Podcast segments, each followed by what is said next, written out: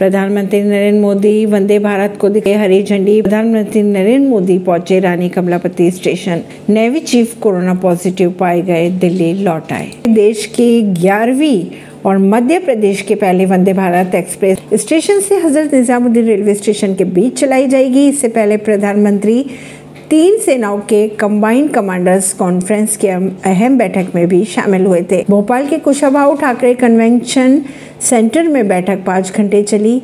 PM के साथ राष्ट्रीय सुरक्षा सलाहकार अजित डोभाल भी भोपाल पहुँच चुके। हैं इसी बीच नेवी चीफ कोविड पॉजिटिव पाए गए, लौटे दिल्ली। ऐसी खबरों को जानने के लिए जुड़े रहिए जनता सरिश्ता पॉडकास्ट से। प्रवेश दिल्ली से